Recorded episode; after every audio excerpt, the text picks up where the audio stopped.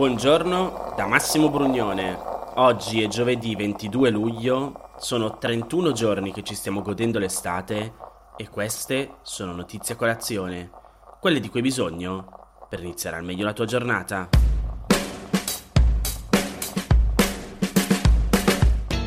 Il post lo chiama il paradosso dei contagi tra i vaccinati e poi scrive nel suo articolo, come spesso fa, spiegato, il classico spiegone del post. Andiamo a leggerlo. Da qualche giorno in Italia ci sono più vaccinati contro il coronavirus che non vaccinati tra la popolazione sopra i 12 anni. Cioè, oltre il 52% ha completato il ciclo vaccinale.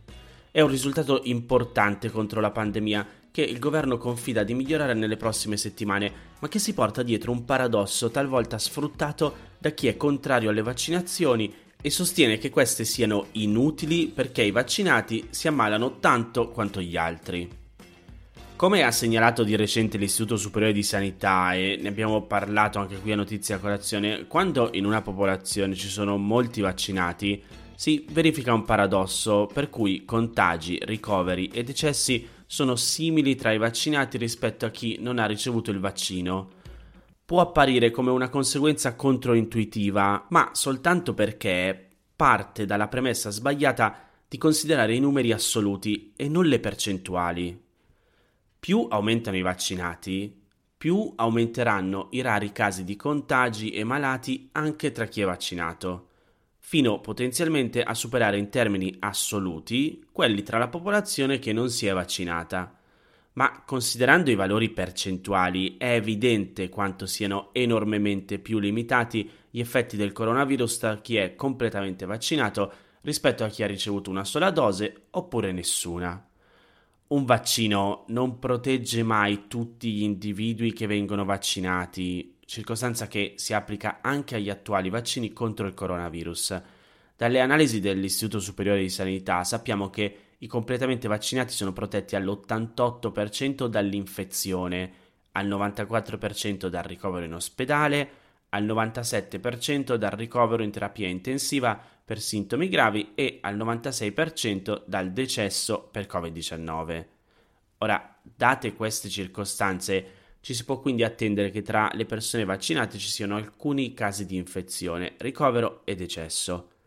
La quantità di casi è però estremamente più bassa in percentuale rispetto a ciò che avviene tra gli individui non vaccinati.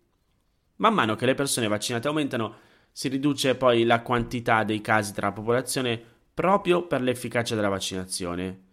Si può arrivare a un punto in cui i rari casi tra i vaccinati sono in termini assoluti più numerosi rispetto a quelli tra i non vaccinati.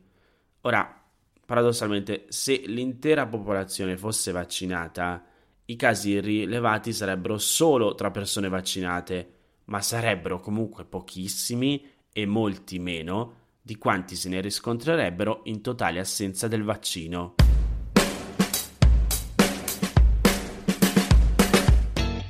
Da Milano a Roma in un'ora.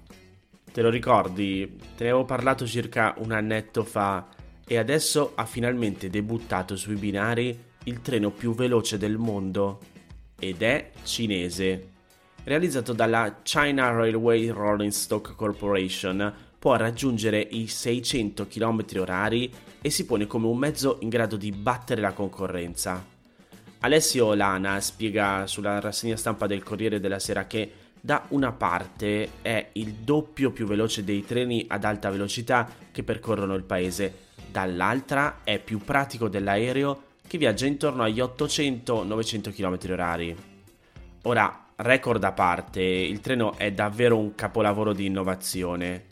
Grazie alla lievitazione magnetica, oppure chiamata maglev, una tecnologia in cui credono soprattutto i paesi asiatici come Corea e Giappone, il mezzo fluttua sui binari abbattendo l'attrito delle rotaie.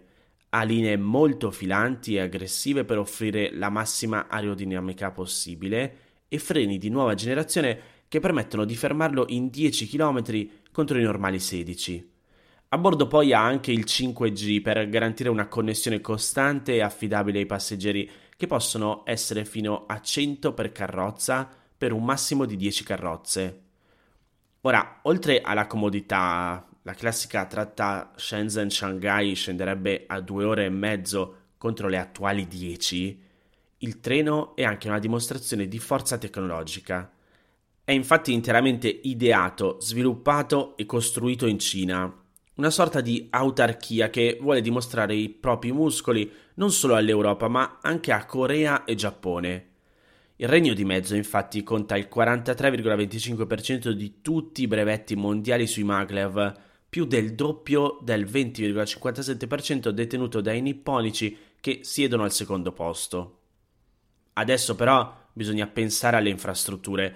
La Cina al momento ha 146.300 km di strade ferrate di cui solo 38.000 ad alta velocità. Un altro record mondiale, ma nessuna di esse è in grado di sopportare i 600 km h del nuovo treno. Così, tra i nuovi 200.000 km di strade ferrate previste per i prossimi 15 anni, ricadono anche le prime linee ultrarapide, anche se forse però ancora saranno troppo poche per rendere il sistema redditizio. Però intanto staremo a vedere cosa succede.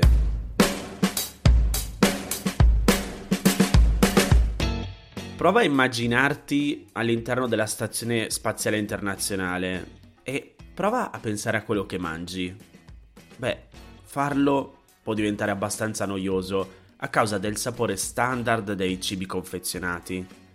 Adesso però, scrive Wired, le cose si potrebbero fare un po' più gustose, anzi in realtà piccanti. La scorsa settimana la NASA ha annunciato che gli astronauti a bordo della Stazione Spaziale Internazionale stanno coltivando per la prima volta peperoncini rossi e verdi da sementi provenienti dal New Mexico. L'esperimento avverrà in una delle camere di crescita di piante della stazione spaziale e testerà sia le condizioni di coltivazione nello spazio, sia gli effetti dei vegetali freschi sul benessere degli astronauti. Infatti non si dice soltanto ai bambini che le verdure fanno bene, ma fanno bene anche agli astronauti. Infatti, proprio come succedeva ai marinai secoli fa, la carenza di vitamine presenti nella frutta e verdura fresca causerebbe diversi problemi di salute agli equipaggi di ambienti chiusi e difficili da raggiungere, come la Stazione Spaziale Internazionale. Gli alimenti confezionati, conservati per lunghi periodi, di cui normalmente si alimenta l'equipaggio, forniscono pochi micronutrienti importanti per il benessere, come la vitamina C e la vitamina K. Inoltre, nello spazio gli astronauti possono perdere parte del loro senso del gusto e dell'olfatto come effetto collaterale temporaneo della microgravità e potrebbe perciò preferire cibi saporiti, conditi o piccanti. E i peperoncini non solo sono in grado di dare molto sapore alle pietanze, ma sono ricchissimi di vitamina C, anche di più rispetto ad alcuni agrumi. Queste caratteristiche li hanno resi i candidati perfetti per essere coltivati in orbita. L'esperimento si chiama Plant Habitat 04 e in realtà non è la prima volta che l'astronauta che se ne occupa conduce un esperimento simile. Ha già coltivato piante in orbita e nel 2016 ha assaggiato una lattuga romana piantata, cresciuta e raccolta interamente sulla stazione spaziale. È dal 2015 infatti che gli scienziati cercano modi per integrare la loro dieta con cibi freschi. Ad oggi si contano una decina di raccolti spaziali diversi.